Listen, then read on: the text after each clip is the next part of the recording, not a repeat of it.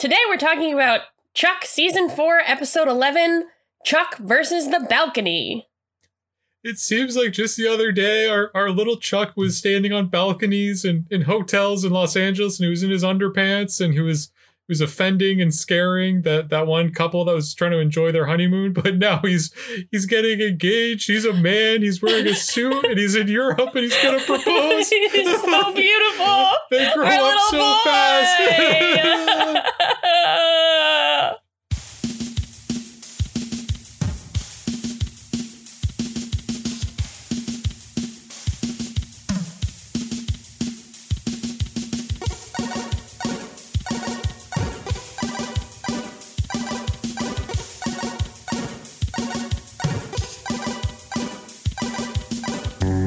It's Chuck time all around the world. Chuck time for all the boys and girls. Chuck time.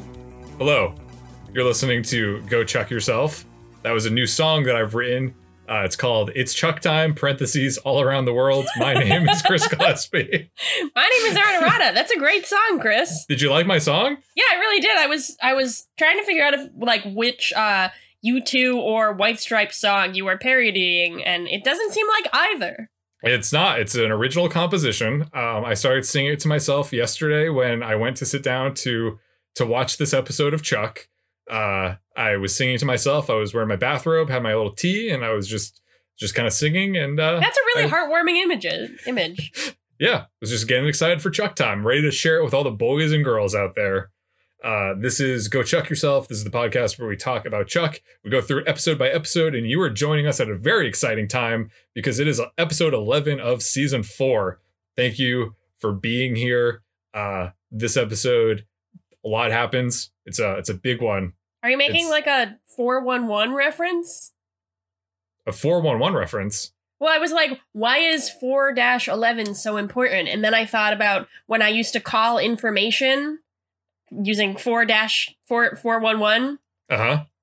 and uh, get phone numbers of like the phone numbers that I needed. What was it like growing up in the uh, 1970s, Aaron?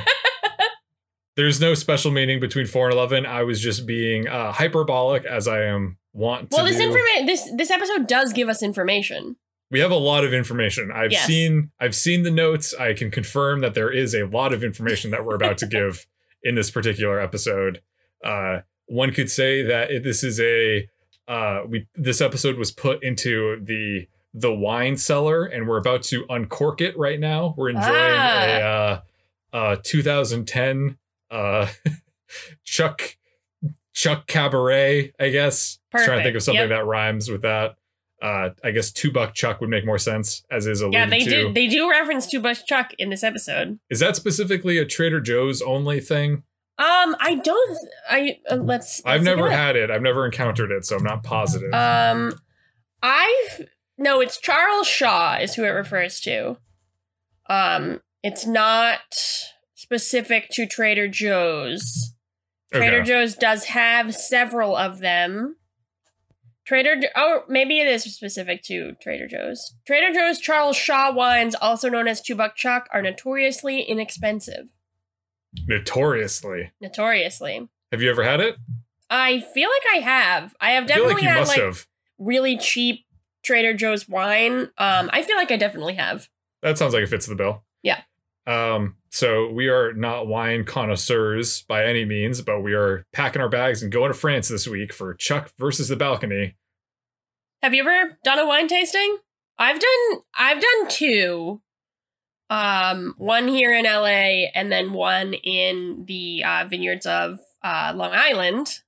Oh, I also um, went to dinner. My uh, a family friend is a uh, is the editor in chief of Wine Spectator magazine. So I once went out to dinner with him, and he gave me the lowdown on wines. So uh, you spoke too soon when you said that we were not wine experts here on Go Chuck Yourself. Okay, uh, I'd like to issue a correction. I alone am the uncultured swine here. Aaron is actually very well informed about all things wine. So if you have any questions about wine, please direct them to Aaron. Yes, Aaron. definitely. well, Aaron, now that you've put me down for being the low class hillbilly that I am, uh, would you like to start the episode of Chuck? I would love to.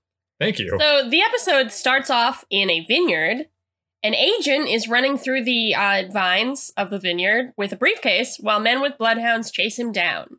He eventually gets into a wine cellar and pulls a syringe gun out of his briefcase. He's going to shoot it into his arm, but then he selects a bottle of wine and shoots it through the cork instead. We see a microchip shoot into the wine, then the agent gets shot by a gun. Uh, the presumable bad guys open his briefcase and see their syringe is now gone. Actually, it's like a few inches away under a shelf, and I feel like they could have found it if they really looked. But anyway, the agent is dead, and the chip is in some wine. We move on to Chuck, who is nervously drinking wine in a restaurant in Los Angeles. Sarah isn't clued into the fact that this is probably proposal related, but we are. Sarah asks what's wrong. Chuck says she spent a lot of time worrying about the things he couldn't control, like his mom and Volkov and the intersect, instead of things he could, like his girlfriend. Just kidding, he says, like tonight. But it is kind of weird phrasing. I don't know why he talks about control. It's weird. Uh, he literally has the ring in his hand when Sarah relays a story about her dad's nightmare proposal to her mom in the in a similar restaurant to the one Chuck and Sarah are in, where everything went wrong and literally caught on fire. Chuck puts away the ring and runs off to cancel the champagne he ordered, and the string quartet, and the horse drawn carriage, and the balloons, which Morgan is outside holding. Luckily for Chuck, when he gets back to the table, Sarah says Beckman called and they have a mission, so Chuck gets her out of there before she realizes anything is amiss. I want to drop in here with a regular segment of my boyfriend was in the room and had some comments. Um, Seth says that Chuck's hair looks like Norman Osborn's hair. I don't know. I pointed out that um, I have commonly heard the opinion that Chuck's hair gets better as the show goes along, mm. but uh, Seth did not agree. Um, and oh. actually, I don't know if I agree either. Like every time I see his like shaggy haircut in the opening credits, I get I get a little uh, warm warm feeling in my heart. It's mm-hmm. I, I don't know if I describe it as Norman Osborn hair, but it is uh, much shorter and more typical of like a Hollywood leading man at this point. So you know, yeah, something to he, think about. I mean, as he the character evolves from man child to adult, his hair gets shorter. Yeah. Uh, so I guess yeah. I mean, I kind of you kind of miss the the old haircut because that's kind of I feel like synonymous with the show, and then he mm-hmm. has the short hair, and it's kind mm-hmm. of like he looks good. I think it definitely is objectively a better look, but uh-huh. it's kind of like you said that there's the nostalgia attached yeah. to the other one. Seth also wanted to point out that Beckman has a cushy gig both in the show and as an actress. She does. Yeah, I agree. We've talked about it before. I wonder if it's lonely for her though, like filming all of those like those her her things like by herself. I wonder if she's like always by herself when they're filming Beckman on yeah, the TV, like if she's just addressing the camera. Yeah, I always kind of wonder like if they have like the other actors like off screen like to play off of, or if she's literally just saying her lines to like no one. She's probably saying her lines to someone who's probably holding the script. Yeah, like a, the lines. like a PA or something. Yeah. yeah, that makes sense. It is a cushy gig because she just gets to go in and gets to do that. But I imagine I, creatively, it's probably not very fulfilling for her. I wonder if she does all her scenes for every episode, like, or not. I obviously not every episode, but if she does like a good chunk of the season. Like it can't take too long to film that kind of thing. So I wonder if she does like multiple briefings and debriefings at once. That must be yeah. Weird. She if she films like an entire or like half a season all at yeah. once because they have the set. That would, yeah. that would make sense. I feel like that would be a good use of of time. Yeah, but must be weird. So after the credits, we head down to Castle, where Beckman explains um, from her cushy gig what was going on at the vineyard. Apparently, the microchip is also loaded with government secrets or whatever, and an agent in danger can inject it into themselves and then have it extracted once their body is returned to the CIA. Honestly, the CIA has got to stop doing this with their secrets. Just like, don't put them out there. I don't like. It wouldn't be a problem if they didn't keep doing this we've got all these chips. Some of them we're going to put into diamonds. Some of them we're going to put into. I guess the CIA didn't put the secret into the diamonds. The Belgian put the secrets into the diamonds, but. You know, they have diamonds, they have this wine, they have the intersect itself. Like, if they didn't do this, it wouldn't happen. That's all I have to say. That's true. If they kept their secrets better organized, they probably yeah. wouldn't keep having all these problems. Yeah. So the agent from the beginning was returned to the CIA, but hadn't injected himself with the chip for some reason. It's kind of unclear. Like it seems like he was supposed to do that and didn't. I don't know. uh, anyway, Beckman is sending Chuck, Sarah, and Casey to a wine tasting at the French Vineyard, where they're going to have to beat some guy named Pierre Melville to locating the chip. Also, Casey has to pose as Chuck's manservant. Chuck asks if Pierre is related to Volkov, and Beckman says, Not every criminal in the world works for Volkov, Chuck. Once Chuck and Casey head out, Sarah calls Beckman back to say that she knows Chuck is stressed out about his mom and she's going to do everything she can to take down Volkov and bring Mary home. Beckman says they have to wait for the right opportunity. Up in the Buy More, Chuck complains to Morgan about his aborted proposal and how he'll never figure out the right way to propose to Sarah. Morgan suggests that Chuck use him and Sarah's time in a beautiful French vineyard to get it done, but Chuck says he'll be too busy working, which is honestly a pretty good call coming from him considering his usual commitment to work stuff. Lester overhears this and laments how everyone is obsessed with marriage lately, so Morgan asks Big Mike to talk to Lester. We have a scene that I'm pretty sure is problematic, but there's so much going on I'm not even sure where to start. Lester reveals that his parents are forcing him into an arranged marriage. There's a joke where Big Mike assumes Lester is from India when actually he's from Canada. Also, Lester says he's been on three dates that day while at work and rates all of the girls as fours, which Big Mike says amounts to a 12. So, like, a, a lot going on. Uh, apparently, Lester has to marry some woman, and his parents are sending her to the Buy More to meet him, which seems like a bad idea, but I don't know. Big Mike suggests that Lester just tell the woman the truth, so Lester says he'll let her down easy. On their mission, Chuck and Sarah are going to have some kind of microchip detectors that they're going to carry around to this wine tasting to try to detect the chip. They're going to have to get close enough to wherever the chip is to find it. As they're about to leave, Morgan sneaks in to tell Chuck that he's planned out the whole proposal submission and tells Chuck to just keep an open mind, watch Sarah for her reaction to different locations, and be ready for anything. In France, Chuck and Sarah are wowed by the romantic and very real views of the French countryside, while Casey is upset to be spending time with what he calls fancy frogs. Chuck takes a moment of free time to call Morgan, surely racking up a huge phone bill, and Morgan reveals that he placed an earpiece and the ring in Chuck's jacket pockets, which I'm not sure how Chuck didn't feel either of them before this point, but uh, he didn't. Chuck worries he won't be able to find the time to propose with Casey breathing down his neck, and Morgan suggests he get his manservant to manserve. So Chuck puts on what the Amazon subtitles call a French accent, but is very clearly an English accent, and sends Casey on his way to search the cellar.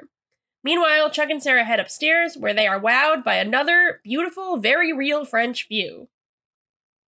Sarah pauses to look at this view, and Chuck prepares to take out the ring, Honestly, the only one being a good spy in this episode is Casey, who's located as a signal down in the cellars. Before Chuck and Sarah can get to him, Pierre and his men enter the cellar and they manage to find the syringe gun. One of the men thinks there's blood on the syringe, but Pierre licks it and finds out it's wine, an 86 Chateau Lafranc to be precise. Casey's tracker beeps to say the signal has gotten weaker, meaning the bottle in question is on the move. Pierre, who is the Frenchest man alive, hears the beep and says someone must be in the cellar with them. Oh no! As Chuck and Sarah hurry downstairs to assist Casey, Chuck's chip detector picks up on the microchip as it makes its way outside. Chuck and Sarah decide to split up, Chuck after the wine and Sarah after Casey. Back outside on the patio, Chuck thinks it's going to be easy to find the bottle of wine, but there are a lot of servers walking around, so his chip detector is all jumbled up. Chuck pages Morgan back in Castle for help identifying the 86 Lafranc, and Morgan says it's a peppery Pinot with a stable on the label and a stork on the cork. This is a delightful tongue twister, which may or not actually be helpful to Chuck. um, I was wondering, I don't know if you had any thoughts about this, but do you think because you know the writers of Chuck are, you know, sometimes they they put they're coy, they put little hidden meanings into things. Do you think uh-huh. that there's something special about 1986 as a year? Because every character seems to have reverence for it when they say, "Ah, oh, 1986, that was a good year." Okay. You think that there's that's tying into anything? Do you have an answer or are you just asking me? I don't have an answer, but I will give you some things that I know are not the truth. Okay. Chris Fedak and Josh Schwartz were only 10 in 1986. Um, Zachary Levi was six. So it's not like, I don't know, maybe they just really liked when they were 10. I, I couldn't think of anything else off the top of my head. Here are some suggestions for me. Um, the Oprah Winfrey Show began. Halley's Comet occurred. Okay. The Phantom of the Opera was released. Yep. Um, the space shuttle, the, the space shuttle Challenger, that was an event that occurred. All right. Um, and the uh, Soviet nuclear reactor at Chernobyl explodes. Okay. Great year. So let's go with the comet. I'm sure they must have been really enthused. I'm sure a lot of the Chuck writers are really kind of uh, astronomy nerds, and they're probably really yeah. That's that's the, it. Halley's comet. Definitely. Yeah. Um. So it hasn't come around since then, right? It's like every 70 years. Like it hasn't come around in our lifetimes. Are you asking me to look up Halley's Comet. Yeah, that's simply Uh, what I'm asking you to do. Next pass. Um, the next time it comes will be 2061. Oh, Every boy. 75 years. So uh, let's see if we're gonna make it to the next 40 years. okay, fingers crossed. Um, so anyhow, that's I guess what the reason for 1986. Elsewhere in the chateau, Sarah is outside the door to the wine cellar and notifies Casey. He tells her that the cellar is crawling with bad guys, so Sarah decides to break the heel off of one of her high heels. She's got one of her classic uh, Sarah Walker disguises. She has a on. magnetic garter. It's it's kind of cool. I don't know if you noticed that. It was it's pretty badass. Yeah. I think that would be that'd be helpful. Yeah. She stumbles into the wine cellar pretending to be drunk and lures Pierre's men into a false sense of security before kicking their asses. Yeah. Sarah creates enough of a diversion for Casey to sneak out from his hiding spot and take out the other two guards. Back on the patio, Chuck continues to search for the 86 Lafranc when he finds the bottle on display on a podium. He runs up to the podium and is distressed to find that the bottle is completely empty. A bunch of the party goers standing around give him dirty looks and he tries to play it cool. Apparently, part of playing it cool means talking loudly into your secret spy watch in front of all these people that are watching you. Uh, because that's that's what Chuck does right now. Uh, he notifies Sarah that the microchip is in somebody's glass and she tells him to find it. They agree to rendezvous later on the balcony. Chuck's detector starts to go off and it leads him to a gentleman wearing an ascot. Chuck tries to explain that there was a mix up in that instead of the 86 Lafranc, the man actually received a burgundy from Bordeaux with the coil on the foil and a fork on the cork. The man insists that this is the 86 Lafranc and he's been waiting for over 20 years to taste this bottle. Back against the wall, Chuck tells the man that there's something in the wine, to which the man agrees, except instead of a microchip, this man sees 200 years of French history and the blood and sweat of his ancestors in this glass. He accuses Chuck of being una- unable to identify real French wine from the aforementioned two buck Chuck. Chuck defends two buck Chuck, warns the man about being a walking cliche, steals the glass of wine, and runs off. Hell yeah. Go Chuck. Pierre and his men are drawn to all of this commotion that Chuck is causing and follow him off of the patio. Pierre and his men demand Chuck give him the glass of wine, but Chuck flashes on Kung Fu and starts to fight the men, all without dropping or spilling the glass of wine. Now, this was this was a cool fight scene. I was glad that the intersect was back and he was able to do this kind of thing. I thought it was kind of a, a fun take that Chuck is able to kick this much this much ass all without disturbing a glass of wine. But But were you gonna say? It sounded like you were setting up for a butt. Oh, um, I You just thought it was cool. That's all you were saying. um, yes. that's that's all I wanted to say. Okay, this Um, was it's, it's it was unnecessarily awkward. Chuck calls Morgan again to tell him that he has secured the microchip, and Morgan asks if the submission is back on. Okay, so the one thing I will say about the wine glass, Okay, I wasn't ready to commit to it, but I think I should point it out. I was confused that shouldn't Chuck just drink the wine? Because Beckman makes a point of saying earlier that the, the the microchip is designed to go inside the human body and then be extracted. well, so I could- would okay.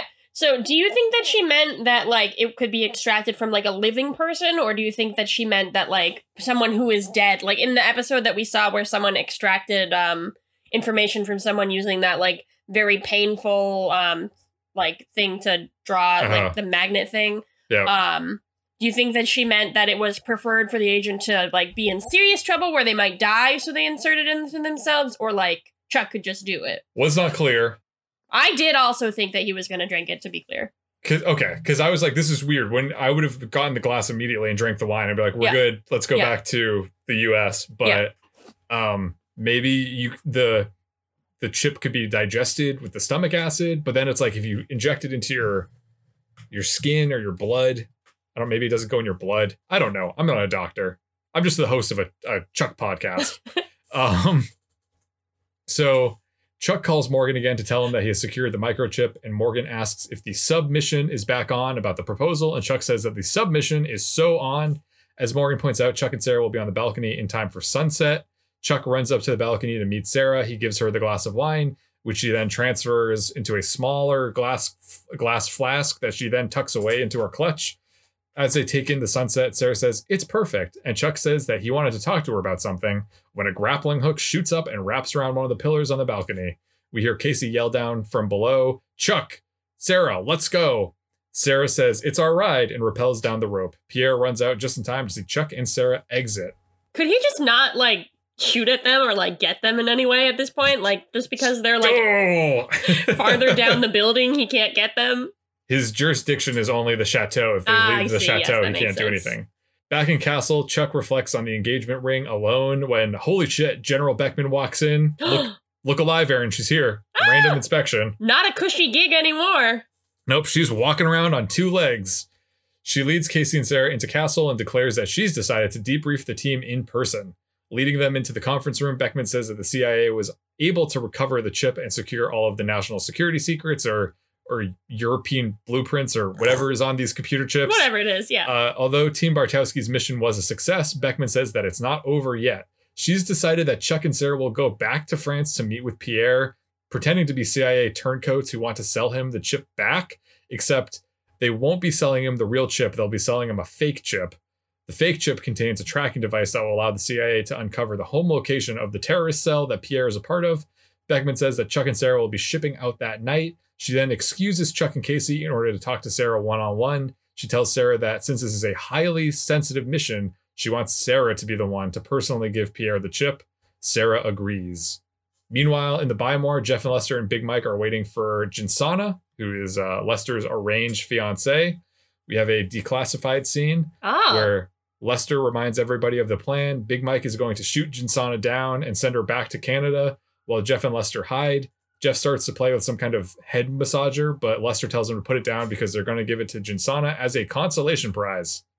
We then return to the actual events of the episode as it aired. Jinsana enters, and upon seeing her, Lester, Jeff, and Big Mike realize that she's gorgeous, and Lester decides that he would, in fact, be interested in marrying her, so they need to change their plan.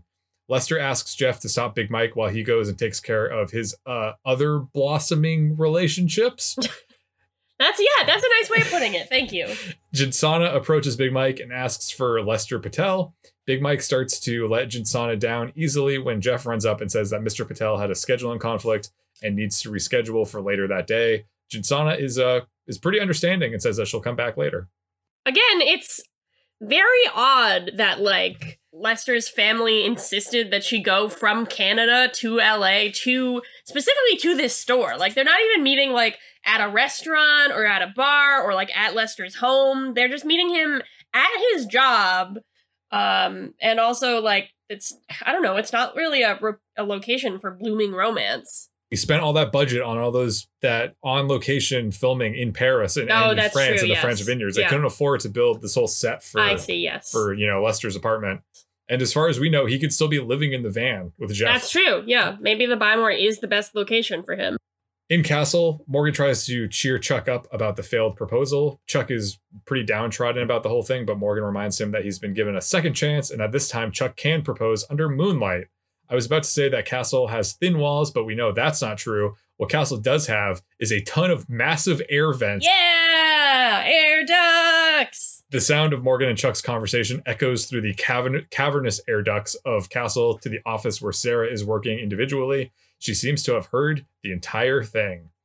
Later in the Buy More, Jinsana is back and Lester is ready for her. Big Mike brings her back to the home theater room, uh, which has been given a, a very elaborate Canadian slash Hindu slash Jewish makeover, um, complete with ice hockey, poutine, Manischewitz wine, and Indian rugs and pillows. There's also a menorah, a fully lit menorah. It's kind of like an I Spy book.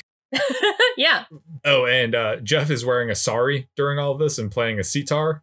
Uh, Jinsana is kind of taken aback by all of this, but Lester insists that he really is this traditional. Jinsana is uncomfortable because she says that she's not this traditional. At which point Lester breaks and says that this isn't the real him either. He was just pulling on putting on an act in order to impress her. Jinsana finds this kind of endearing, and although Jeff keeps playing the sitar, um, suggests that they pencil in a wedding date. I guess that's what she meant, right?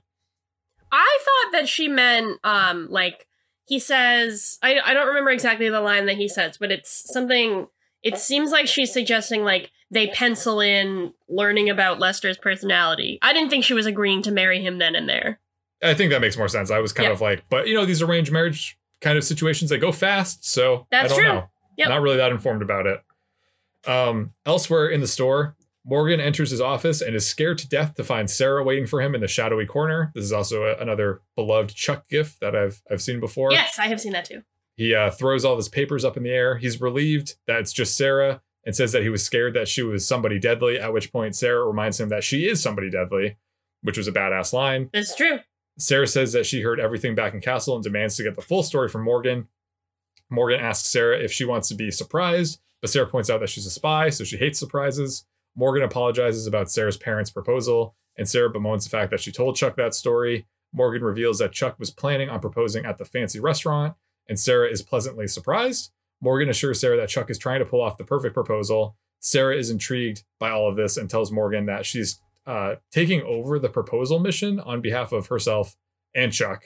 She recruits Morgan to be a double agent to help her make the proposal happen. I think, like, for me personally, this is kind of a bummer because I feel like I do want the surprise um, in my. Like, I would not want to be entirely in control, but I feel like for Sarah's character, I guess it does make sense.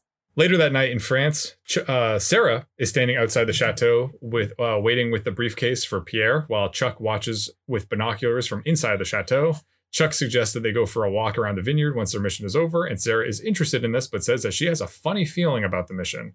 At that point, Morgan calls Sarah for a change and tells her that the proposal is on and that he is banking on a full moon proposal. Sarah tells Morgan to tell her if anything goes wrong. Chuck then calls Morgan and asks Morgan if he thinks that Sarah is acting strangely and if that means that she's onto them. Morgan at this point is at Castle. He's wearing two conflicting headsets, I guess one for Sarah and one for Chuck. Uh, and apparently there's no confusion between the two of them ever. No, Good on never Morgan, at all. I guess. Yep. Uh, Morgan assures Chuck that everything is fine and tells Chuck to stop playing with the ring box because he can hear Chuck like flipping it, like clicking it and like fiddling with it on the other I feel end. like that must be very satisfying. Like I've I've never had a ring box of that size, but I feel like it would be kind of fun. The clicking. Yeah. It's like Yeah. a fidget spinner, but like more expensive. It's a good. It's got a good seal. Usually those Yeah, yep, boxes, like mhm. there's a lot of like there's like hundred percent like. I'm, yeah, like the entire time we've been recording today, I've been playing with a paperclip. Um, I Yeah. feel like a ring box would make me a lot more satisfied. Hear that, Seth? Yeah. um, Chuck puts the ring box away and then hangs up on Morgan because he sees Pierre approaching Sarah. Also, while this is happening, Sarah's being like photographed by some Yes, shadowy yeah. figure Mhm. in the in the bushes. Yep. So Chuck watches Sarah hand the package to Pierre, and everything seems to go quite well. He tells her to meet him on the balcony to celebrate, but we see that someone is continuing to take covert pictures of Sarah doing the drop. I don't know what that's all about, but it is kind of suspicious. At the Buy More, Lester is meeting up with Jinsana for a second time. It seems like it's going to be a sweet moment where he says he's going to introduce her to the real him, and I was kind of lulled into a false sense of security that maybe things would go well and uh, Jeff and Lester wouldn't be weird. Jinsana offers to get a drink with Lester, but he takes the moment to burst into a Jeffster performance. Wow, it's been a while since we got one of those. No. He sings Whitesnake's Is This Love in a leather bodysuit, while Chuck gives himself a pep talk to quell proposal anxieties. As all that's going on, Pierre shows up with a guard and puts Chuck in a stranglehold. Apparently, um, Pierre knew that they were trying to double cross him. Fortunately, Chuck is able to flash and knock Pierre and the guard out, so he radios Morgan to say the proposal is back on. Lester finishes his performance in the Buy More and heads over to Jinsana. She says, Lester, that was the most uncomfortable five minutes of my life. Honestly, mine too, because I thought the episode was almost over at this point and then realized it had over 10 minutes to go. Lester says he wants to get married, and Jinsana says, try the internet, and storms off. And I say, good for her. She deserves so much better. Meanwhile, Casey finds Morgan conducting a mission in Castle and realizes what must be happening in France, re the proposal, so he joins the sub mission. He and Morgan talk Sarah through her butterflies to get her up to the balcony. They notice Chuck dropped the ring during his fight, so they tell Sarah to scoop it up and covertly return it to Chuck's pocket, which she does. She tells Chuck they've never been somewhere this beautiful, and Chuck says, I have, and proceeds to tell her that everywhere he goes with her is beautiful because she's there. It's a nice moment, and he takes out the ring to propose, but right before he actually says the words, lights come on and like a SWAT team shows up and arrests Sarah for treason. What? what is going on? What is going on? Did you know what was going on? Because I, I started to have an inkling of what was going on at this point. Uh, no, I was completely blindsided by Okay, this, cool, which great. I will continue to say for the remainder of this episode. Okay, good to know. Back in Castle, Sarah is locked in a holding cell while Chuck freaks out to Casey. He admits he was in the middle of proposing, and Casey takes the moment to light up a cigar and recount his proposal story to Alex's mom. God, that must smell awful. The story is nice though. Casey says he intended to propose to Kathleen at Niagara Falls, but things went wrong and he ended up proposing in a Buffalo bus station. That made me flash back to the time I was in a Buffalo airport for 12 hours, but I still uh, thought it was a nice story. Ultimately, Casey says there's no perfect spot or moment. All you need is the girl. uh, and then we have a declassified scene Oh! where Beckman walks into the holding cell where they're Okay, keeping Sarah, and Sarah flips the fuck out. she says that she was not committing treason. She was following orders that Beckman herself gave her. Sarah says that she would never like betray the CIA. Beckman knows this, and she knows that Sarah's obviously not a traitor. She reminds Sarah that earlier Sarah told her that she'd do anything to take down Alexei Volkov, and Beckman is taking her up on that offer. So, like, it kind of feels like that scene is a little bit important for those people watching who are confused. Um, Yeah, yeah, it was yeah. I so at this point I did remember like what was going on and why um why this was happening. So I was not like I did not need that scene, but I feel like it's kind of important and maybe should have been in there. Maybe they shouldn't have cut that one. Maybe they could have cut some of the uh Jeffster performance. Maybe. I mean, it kind of did. Not having it led to more suspense, That's I true. guess. Mhm. But it also kind of makes it a little bit easier because you're like, what? What's Yeah. going on? Like, what's happening with Beckman? Is Beckman like working for Volkov? Yeah. So all of that would have probably helped clear it up. So I don't know why they they cut that out. Yeah, unclear. So Chuck rushes to Sarah's cell, which Beckman is just coming out of, apparently having just had the conversation that happened in the declassified scene. Beckman lets Chuck go in, so he gets down on one knee and is about to propose when Sarah says she's leaving. Apparently, Beckman never thought she was a traitor at all. They're just establishing Sarah's cover as a double agent so she can go undercover as a spy in Volkov Industries. Chuck is understandably upset by this, since that's exactly how he lost his mom, but Sarah says she's going to take Volkov down and get Mary back. Just to do that, she's going to have to go back to being the old Sarah for a bit. Chuck is pretty devastated as Beckman leads Sarah away in chains, and that's where the episode ends. Not down the aisle, but down death row. I mean, I don't, I don't, I don't think they're planning to kill her, Chris. Down the green mile, right to the electric chair. Off the balcony and into the abyss. Not the uh, interpretation that you had of that episode.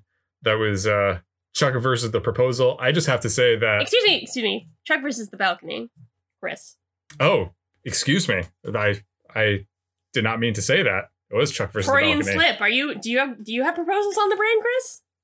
I do not. Um, but Okay, what I was going to say was that I was so stupid and was so like lulled into the false sense of security about everything going well that I thought that the person taking photos of Sarah at that time was like oh a wedding photographer that Beckman Yeah. hired to Mhm. like commemorate the commemorate the proposal. That would be really sweet.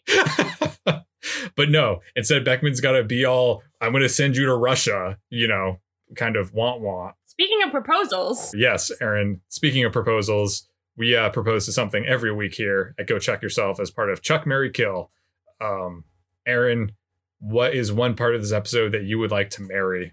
so I really, really liked Casey's proposal story. I thought Oh, that yeah. was a genuinely sweet uh, moment with the character Casey. I also thought it was a genuinely nice story. I think that um, I have not proposed to anyone, nor have I been proposed to, but I feel like that was an important lesson that Chuck really needed to learn that he's trying to make everything so perfect and not really paying attention to the most important fact, which is that a proposal is about him and his significant other, and it does not have to involve all the uh, various trappings of uh, classic Hollywood proposal. It just has Mhm. to be special for them. His story kind of made me think about. I don't know, maybe because it was just like Niagara Falls and proposals and wedding, but it made me think of like in the office of Oh, like Jim and Pam's proposal, Mm-hmm. right? Because Yep, like that is that uh, does does involve Niagara Falls. and but then they get proposed they do the the proposal at like a bus stop or like a, a rest stop on off of the highway That's in the true. They also do that. Great. you seem you seem really disappointed Just thinking. Just I thought we could get through one fucking episode without talking about The Office. we've never talked about the office In fact, it's kind of jarring. It's impressive that we made it through almost halfway into season four out of a, se- a five season series that took place on NBC without mentioning the other most popular show on NBC at this time, which was The Office. what is that? Was The Office airing at the same time as Chuck? Yeah, yeah, That's crazy. absolutely. That's really crazy to think about. One went on to be uh, in syndication and talked about on Tinder profiles throughout the universe, and uh, one just is a podcast. That that's funny. Yeah.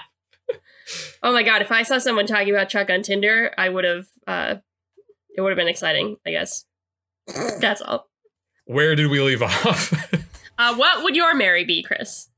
um, I would like to marry the twist. I uh, ah, I was fully ready for the proposal and I was Mhm. happy. I was very happy and I did not see it coming at all and I was I was um I was not uh not happy with that proposal. I did not think it was um special to Chuck and Sarah's relationship. I think that they should get they should have their proposal on the beach where they had their first conversation, and I will uh, accept nothing less.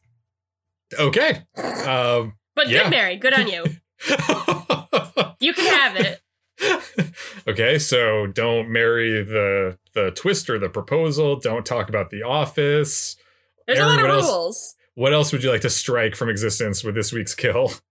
So, um, I was not really a big fan of the Jeffster performance. Um, it could be that I don't know and or particularly like that particular Whitesnake song, but I thought that um, we haven't had a Jeffster performance in a while. So on the one hand, like, I guess it makes sense for one to show up, but it just felt like it kind of was distracting from a lot of the excitement of the episode, a lot of the romance of the episode. I also didn't really care for the Jinsana plotline. I thought it was questionable that the show's only Indian character immediately has like trouble with an arranged marriage that felt very like typical and not necessarily handled very uh sensitively. Um also all of the things around that including like um Lester's other women that were apparently just in the store at the same time like he could just easily go find I don't really know what was going on but that wasn't handled very well um, a lot of the cultural depictions played for laughs were a little bit questionable. Um, so all of that, uh, not not great. But I'll if I have to pick one thing, I feel like the the Jeffster performance um, was not doing it for me. Yeah, uh, I'm glad that you are uh, coming around on not necessarily enjoying Jeffster. You don't seem like you were too excited by this. If they played a song I liked, maybe I would like them. But if they play a song that I don't like, then no Jeffster out of there. your kill was much more thoughtful and relevant than mine. I was just really, I thought it was a missed opportunity that no one, nobody drank the wine. Just get that chip inside of you, you know? That's yep. Get that chip inside of you. That's what I say um, when I buy a packet of uh, to- Tostitos. Get that chip inside of you. Yep. Get that chip inside of you. I say that to myself because I'm like, gotta eat them, gotta get them. Get that chip inside of you. Something else that we eat, corn dogs, ah, yes, we do. and uh, corn dogs make up the foundation of the scooter scale, which is the next segment of our show where we Ooh, rate this episode on a scale of zero to five corn dogs. Aaron, how many corn dogs would you like to give this episode? I'm gonna give this episode a solid three. Solid three. I felt that I enjoyed the episode as a whole. I like, um, I continue to be impressed by the fact that although they probably have the least money that they've ever had and the most episodes that they've ever had, they are continuing to have jet setting locations. And even if sometimes that leads to humor when we uh, tongue in cheek reference the very real Parisian uh, French countryside views. Um, it was like cool to mix things up and have Chuck and Sarah in a different location. I thought all of the proposal things um, were cute, if a little annoying. Um, just the idea that Chuck is. I guess it's typical of Chuck that he gets caught up in this like grander idea, both of like spy things and of romance, where he's like, I have to do things this like certain way when ultimately as casey says it is just about him and sarah and what's special to them. I also liked the twist. I thought it was setting up something interesting interesting parallels between sarah and mary which as we all know feeds into chuck's oedipal complex. Um just throwing that out there. Um i think that it lost i'm docking points for the whole jinsana plotline. I thought that um I would be interested. We haven't really seen a romance plotline with Lester or Jeff, and I think it could be kind of interesting to see that. Um, but the show seems most interested in playing them for laughs and playing any romances as like just them being creepy, um, which I guess is fair, but oftentimes it comes off as at best dated and at worst like still actively offensive. So, um, fairly middle of the road for me, but I did have a good time watching it. Yeah, I kind of I I think with the whole Lester like I think that's that's an interesting thing because I was kind of like when it was starting out, I was like, oh, this is weird that we kind of have like a Lester personal problem that Uh-huh. doesn't really involve Jeff. It's not like them as a Yeah. unit, it's just him. Yeah. Um, and I was like, do I want him to be uh, like have this work out for him or for him to be successful? But then you're also like, no, I don't. Yeah. So you never are really rooting for him. You're always just rooting against him. Yeah. There's just kind of this weird, kind of awkward Cuz like it could be sweet. Like it could be if it if it did not involve like him disparaging like the other women that he's dating and all of those things, like it could be kind of a sweet moment and we see like a different side of Lester. And then I mean, he could even still mess it up by singing a song and scaring her off, but like Mhm. There is a world in which this could be like a sweet moment where we are rooting for him, but it did not seem like they were very interested in that, which for me was a bummer. he would kind of necessitate kind of like the same kind of transformation that Morgan has had Yes, over the yeah. series, where he goes from like the the punchline kind of creepy Yeah. joke Mhm. kind of guy to now where Morgan's like a serious, more serious character Yeah. who's more mainstream. Yeah, but this very much seems like a plot that they could have had for Morgan in like an earlier, like his mom is setting him up with someone or like something like that. I did think I thought it was interesting because I didn't realize that Vik Sahay was actually Canadian. Yes, he is. I I knew that. I don't know why I knew that, Oh. but I just didn't know it, so Yeah. I thought that was a nice touch. That is cool. Um, so I, I agree with everything that you've said, although I am going to give this a five out of five. really, Yeah, I don't know. Maybe I'm just feeling the love this week, but I it really is the season of Chris. I just have to give this this episode a full score. That's I thought This was, a, incredible. This was a fun episode. I appreciated the proposal. That that was the main focus of the Mhm. episode, and I enjoyed how they they set the stage for that up with the mission to France. The mission itself wasn't really that important, but I Uh-huh. feel like it never was really pretended not to be. Yeah. It's kind of a more lightweight, fun wine kind of mission.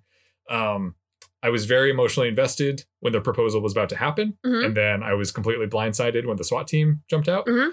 Uh, I was equally emotionally invested when Chuck tries to propose again in the holding cell, uh, but then Sarah's taken away. Mhm. Um, I went from almost getting choked up out of happiness to almost getting choked up out of disappointment. Oh, Uh, and so I that was my experience. Uh, I'm glad that Jinsana dumped Lester's sorry ass Yep. after seeing Jeffster.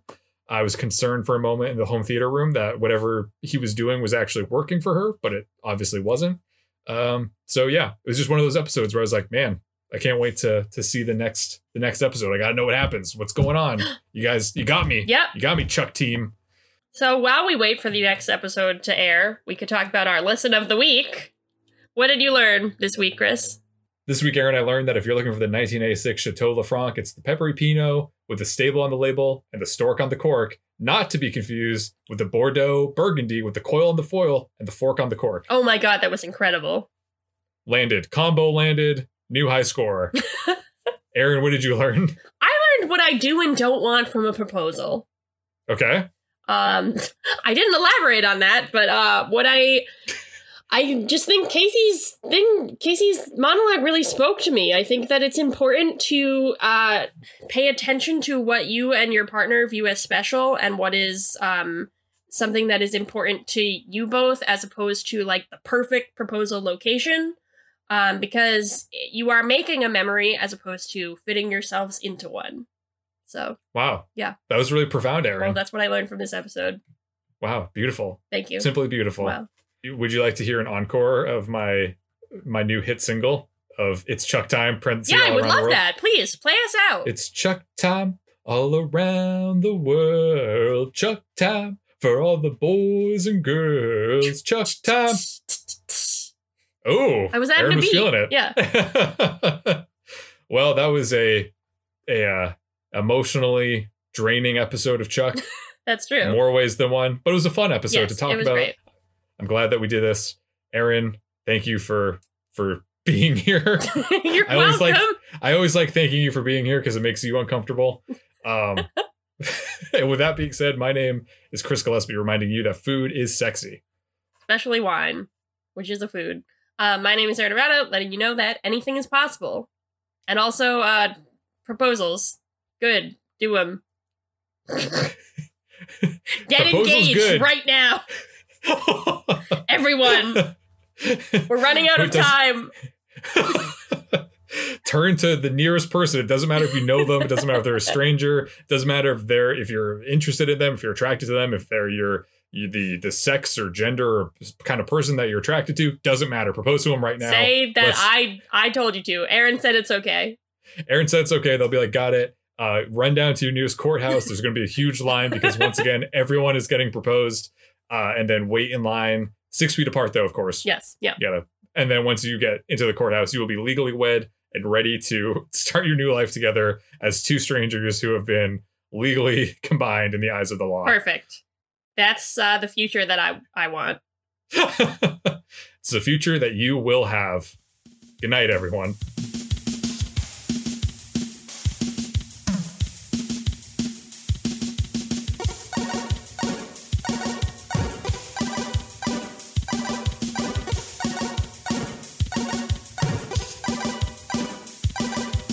Thanks for listening. As always, a big thanks to the artist Hadakoa and the fine folks at freemusicarchive.org for providing us with our theme song, Warm Up. If you want to drop us a line, you can reach us at go chuck yourself podcast at gmail.com. Don't forget to like and subscribe to Go Chuck Yourself on your preferred podcast platform.